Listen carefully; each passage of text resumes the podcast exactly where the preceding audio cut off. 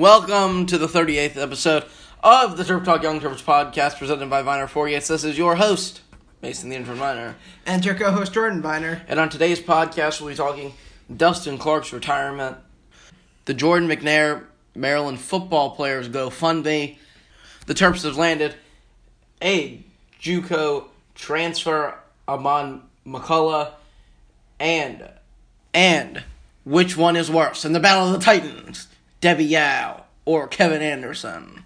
Well, actually, before all that, I think we need to pat ourselves in the back a little bit in that the Caps have won the Stanley Cup final. Yes, they have. Congratulations to the Washington Capitals and all of their fans. We know many of you guys that listen are fans, and Well, really we're, well, we're fans too. Well, yeah, we're huge fans. We can't go without mentioning that. I also want to say the Caps and the Wizards actually are unique in that they unite Northern Virginia, Maryland, and Baltimore in a way that no other teams can because they are they belong to all of us. Yes, they do. And if you are a Capitals fan in any way, there was a segment put up on TerpTalk.com with Wayne, Bruce, and Joe Beninati. If you're a hockey fan or a Caps fan, you should really listen to it. It was truly one of the best segments, I think, that has been done on the show's long tenure. Well, with that out of the way, we turn to uh, just by default murkier waters in Maryland athletics. Yes, Dustin Clark, the Maryland basketball former director of basketball operations, turned into a full assistant coach, mainly a recruiter, has retired and will be moving back to Texas to go back to work with a family business.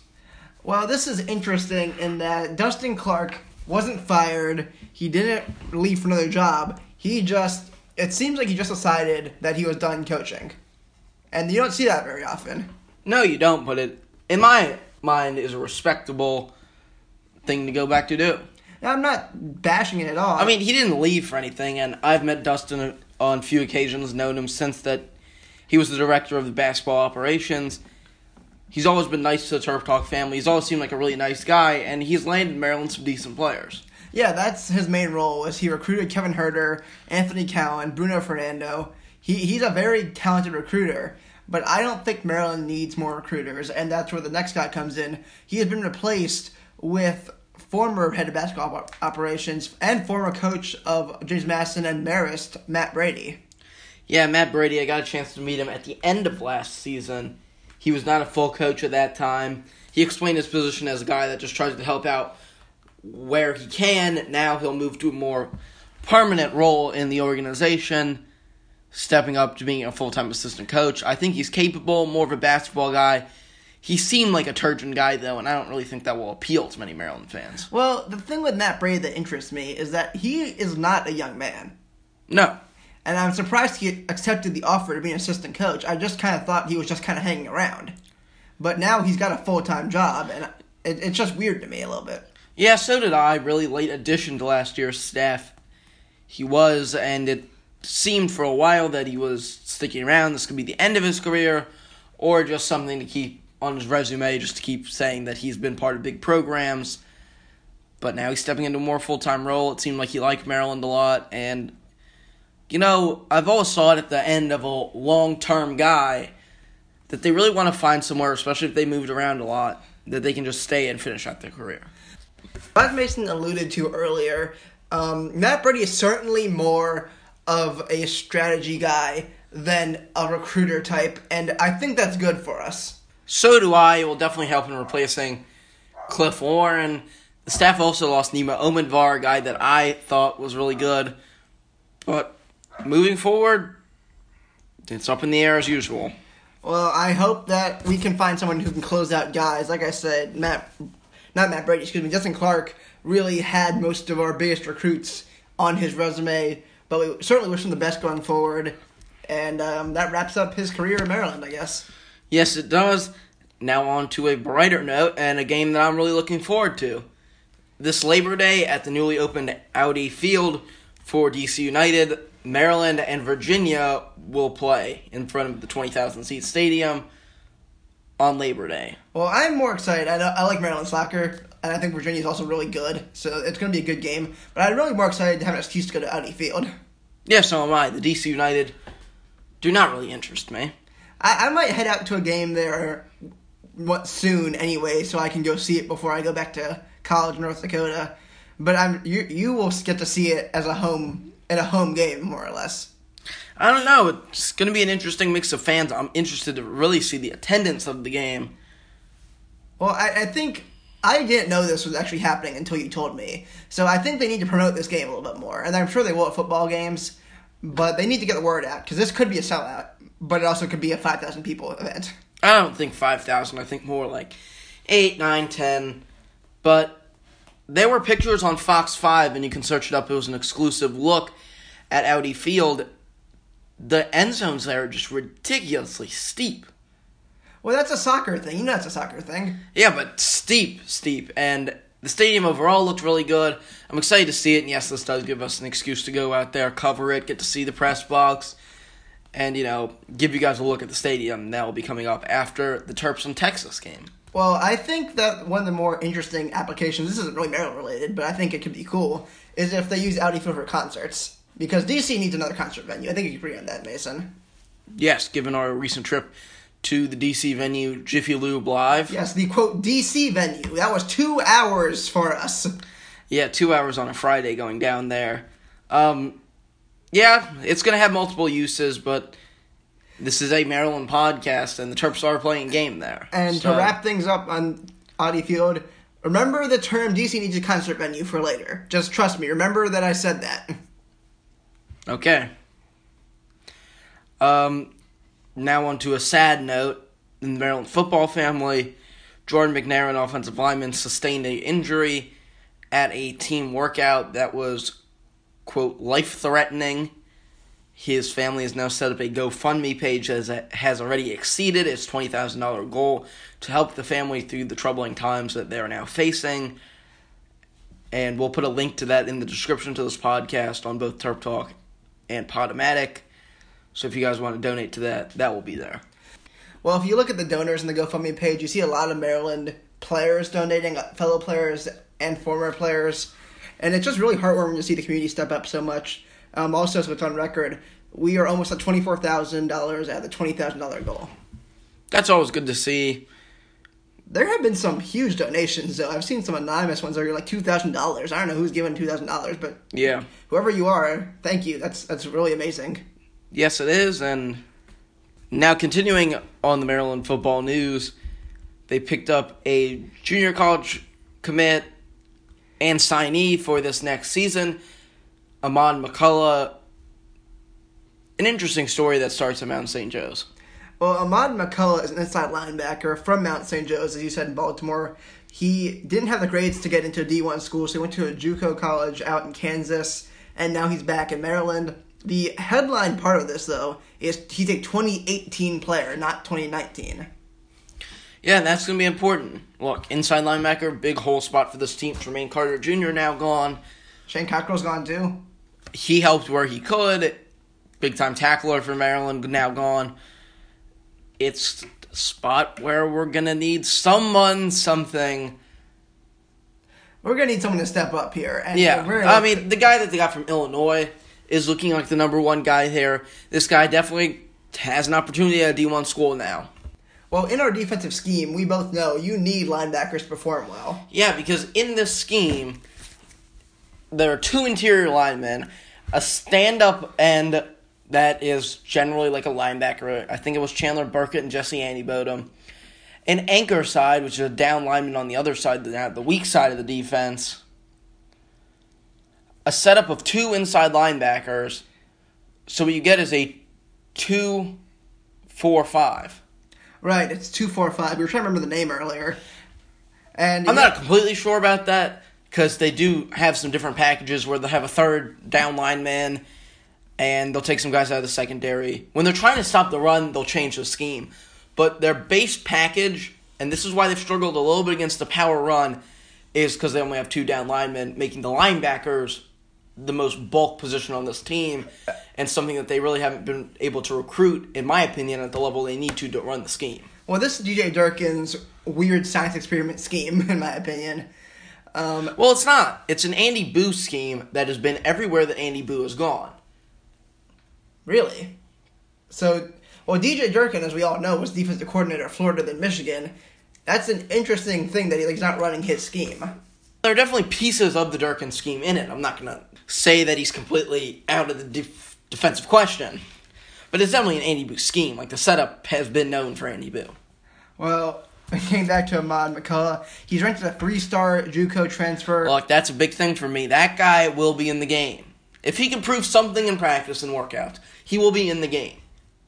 I know that Durkin's loved to run Shane Cockerille and Jermaine Carter from the time that the game is 0 to 0, from the time the game is either close, they're down by 60, they're down by whatever, or they're up by whatever. They're running the number one guys through there, unless they're winning by a crazy amount, or at the case at the end of the season if they're losing by a lot. And that has always been a concern for me that they're running Yeah, close I, to the ground. I, I never loved that.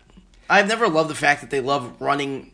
It was specifically it was Jermaine Carter for every down in the game. There's you got to establish a rotation.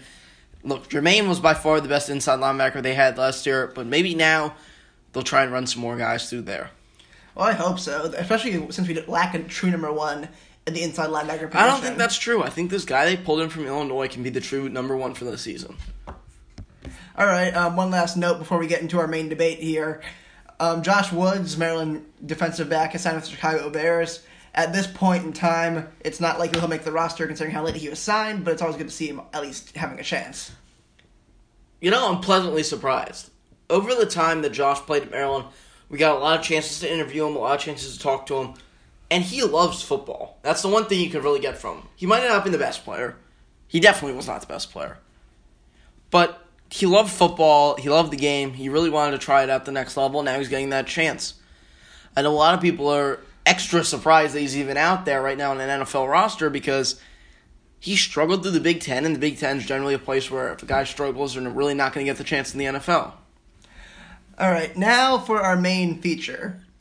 Now, both of these athletic directors, and Debbie Yow and Kevin Anderson, definitely did good things. We want to say that now. I want to get that on the record that they both did good things, and we will bring that up. But we are going to just. They both did damage, is what we're saying. And we need to decide who did more damage to the Maryland Athletic Department. Mason, anything to add before we get started? All current contracts, current payments, payments that were made to fired coaches will be included in the following non paid programming. And everything they built. That will become very relevant in Debbie Yow's perspective.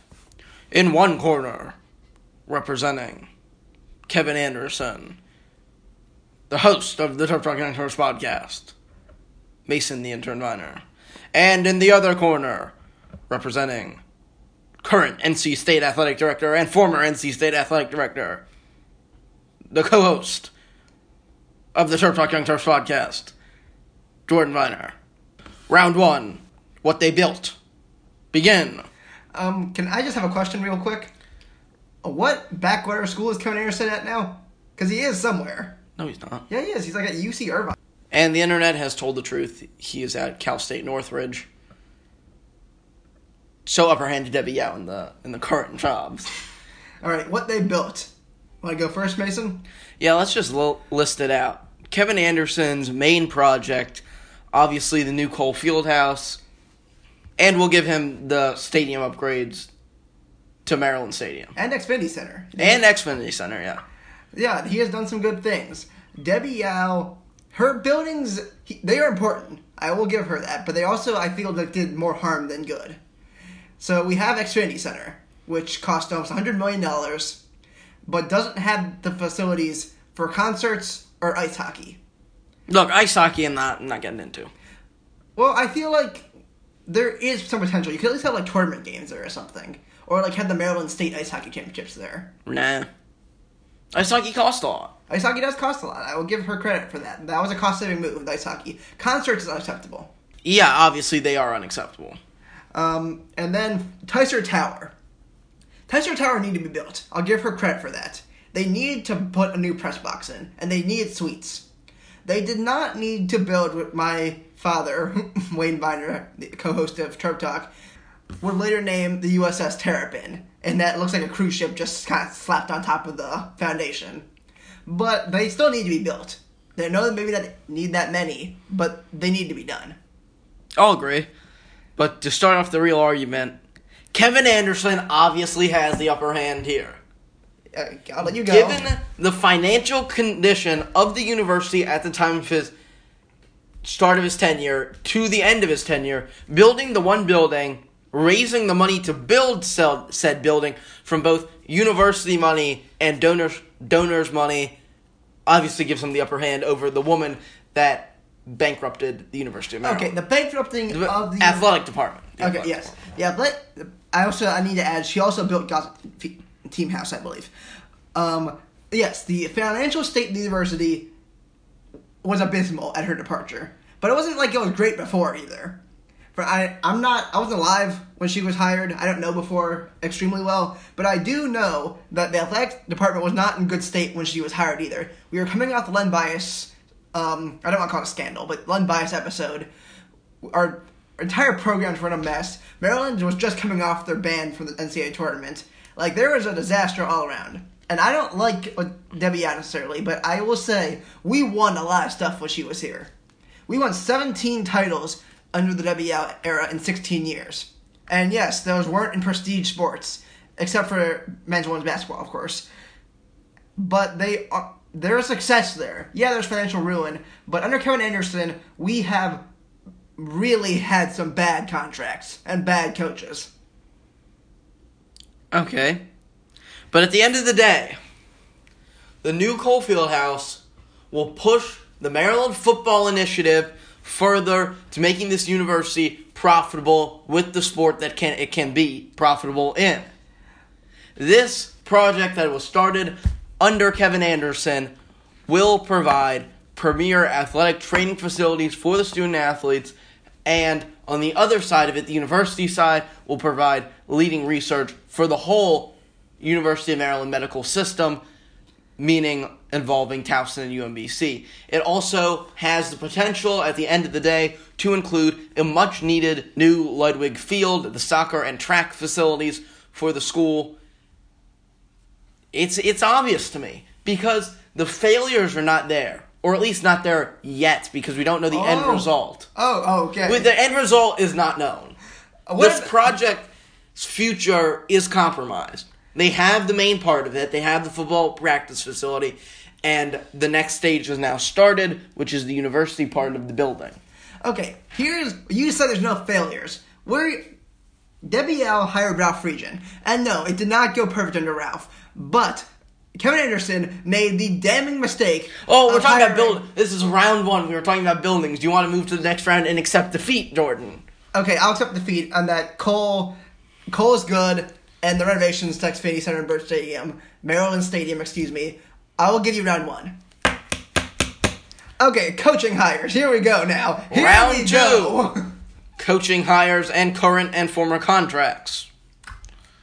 We have yes, Debbie had not do perfect. She hired Ron Vanderlinden, which didn't go perfect under ba- football. Then she hired Perfect. It didn't. It didn't go perfect. It didn't go well, Jordan. It didn't go well. The only thing that it provided was the team that led us to the promise. Okay, and here we go with Ralph. We had I will list them off: Orange Bowl, Chick Fil A Bowl, Gator Bowl, Champ Sports Bowl, and a very satisfying um, Military Bowl win. We had success in football under Ralph. and the fair amount of two and ten, but We had two two two and ten. We had one two and ten season. We had much more success than we did failure. We also she also hired Brenda Frese, who brought Maryland basket, women's basketball into a championship and a golden age. look, it- before Chris Weller was a good coach. I feel like this is lost on many fans' perspective that Chris Weller was a good coach. Brenda, only- Brenda, well, she did bring the championship and currently competes regularly for Final Fours, I'm not gonna. I'm not gonna say that she competes for championships. No, she's not the UConn, South Carolina, Mississippi State punching level. No. Those are the current teams, but yeah, obviously not the UConn level. Look, there's there's an obvious upper hand, just because of the Mark Turgeon con- contract. And the Edsall hiring. The Edsall hiring set us back years. Look, I'm not even gonna try and defend this. This is like when you, you know, do some protect punches and go down early. but just to say, DJ Durkin, the future is bright. Mark Turgeon is not a complete failure. This program was in a wreck with Gary Williams. Nate was not in a wreck. He had a bad season to end his career. Two seasons. No, Two. no, two. He hi- left in 2011. 2010. Twelve. No, 11. It was 2011. I will He had a bad season, but he didn't. He didn't protect the future. He had. He gave. Okay, no, he didn't do great future farming, and yeah, he kind of. As much as I love Gary, and I wish he was next athletic director, as I've heard some early rumors of that. I mean, early rumors as in early in the '80s search, not current, currently applicable rumors. He did struggle down the stretch of his career. I will grant him that he stopped recruiting, and there's a strong argument to be made that he didn't do all parts of his job. So from the era that Mark Turgeon was hired, and it took him a while to pick it up. I'll give it that. Maryland has been pretty good. They've been okay, Pretty good. No, they have been okay. Because in his seven seasons, we made the tournament how many times, Mason? Three. Three. That's less than half. Look, I don't want to hear it. I lose this round. Randy Edsall did it in. Look, let me let me give you let me give you something right now, and it is against me. I'll give it that. Randy Edsall was the biggest mistake that Kevin Anderson made in his career. Yes. Football is the main profit sport. Even here, yes, that's still true.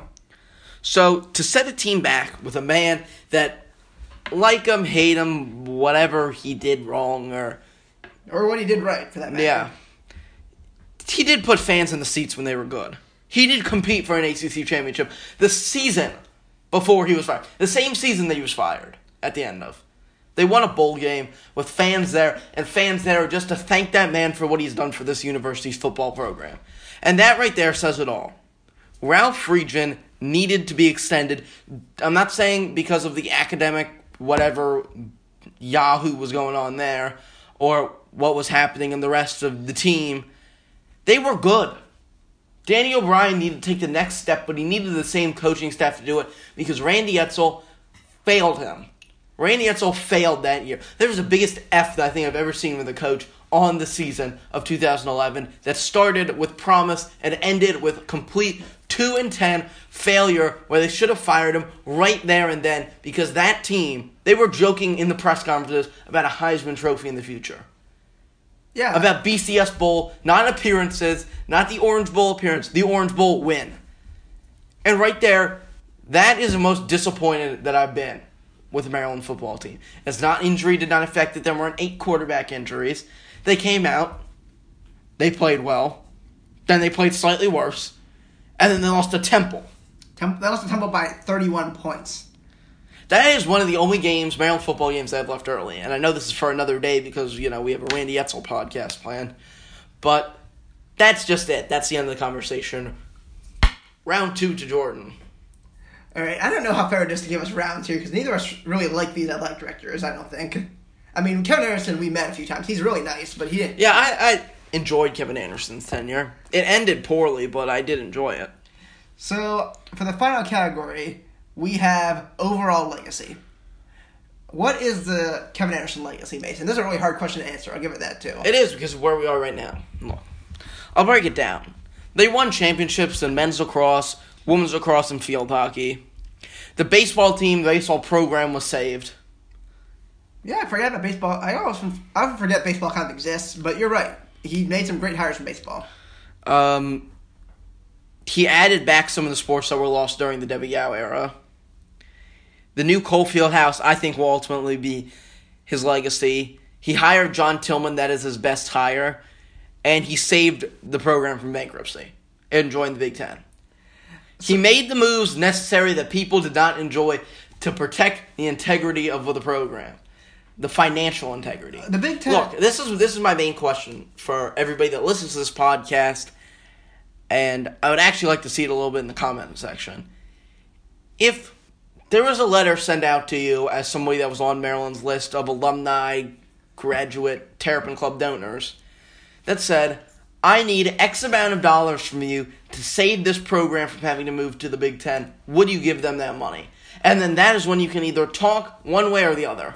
Okay, I was gonna say we're gonna have an ACC. We're gonna look back at the Big Ten move. This is one of our biggest podcast plans is to look back at the Big Ten move, honestly, and it's going to be an emotional podcast. We'll promise you that. So Debbie Yow's legacy is one of success on the field and failure off the field. I don't think that's true. Uh, let me explain myself, then we can get into that. She won 17 championships. I'm sorry, the program won 17 championships under her tenure. Yes, four of them were competitive cheer. None of them were in. One of them was a revenue generating sport in men's basketball. Lacrosse didn't do very well. She kind of she she made the mistake of merging the future for the present. She the 27 sports one team movement ended catastrophically for us. It almost bankrupted almost bankrupted the whole university. Honestly, it was a terrible move in retrospect, but you didn't know that at the time. You were happy we had a lot of sports. We were competing in a lot of sports. We were winning stuff.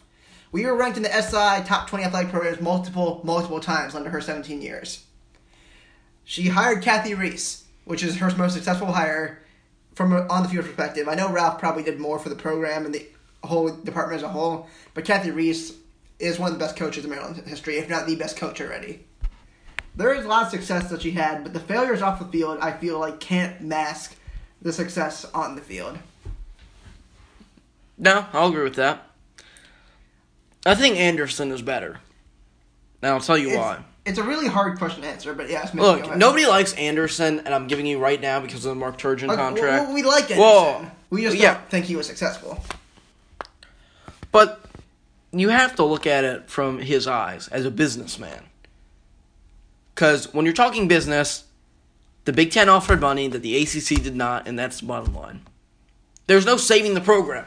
What could have you seen as financially viable? The two sports? Okay, Mason, save it for the for the big Maybe one. five? I- Because of just the rules of the government? I will understand. I will admit, and we will. Like I said, this is a full podcast in the future. I will admit that he did what may have had to be done. Might might have had to be done. have. They asked the people for money. They did not provide. End of story. You're in debt, Jordan. It's it's a school, whatever. It's a it's a university that provides opportunities through the NCAA with with the kids that accept the opportunities.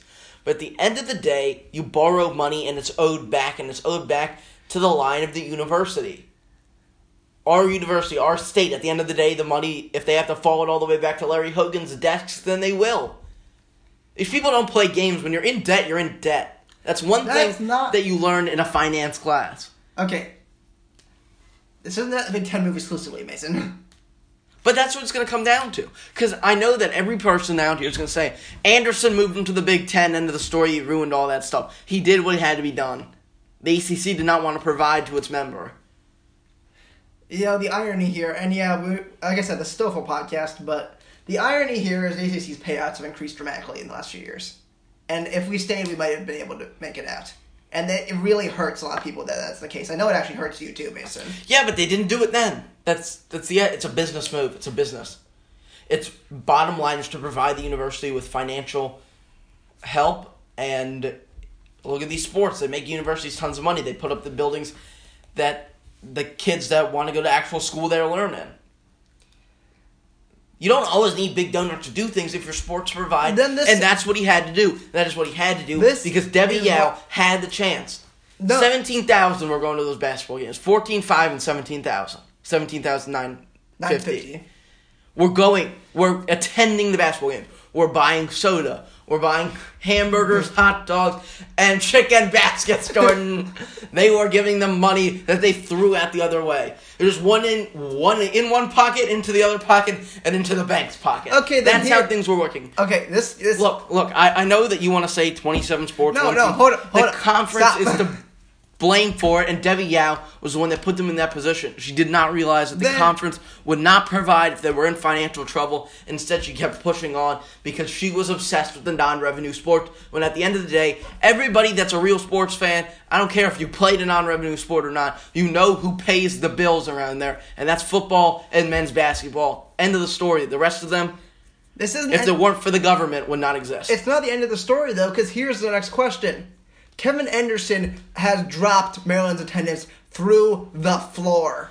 That's by his hires. That is what That is part of his responsibility then.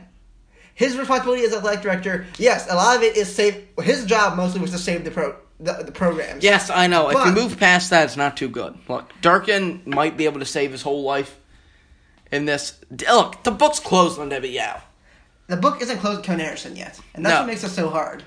And that's I think that's where we need to leave this as a tie because if Durkin works out, then Anderson's obviously better. But if he doesn't, then it's Then it's it's over. Yow probably wins. it's it's really strange because he they both did a lot of things right. But at the end of the day, it all is on if Kevin Anderson's one potentially great hire. I want to I want to go back on a point that I said. The rest of the sports would exist if the rest of the team were successful. But I'm saying at the end of the day, as a business, if it weren't for all the rules that the university followed, if it was really about making money, there would be two sports that existed. Probably. Okay, so I guess now we almost have to say that we're doing the ACC Big Move podcast next. Yes, yeah, we will, and that will really wrap this one up. Well, not really. I mean, if Durkin works out, I think we give it to Anderson. Uh, I will agree. If Durkin works out, I give it to Anderson. And next week we have the.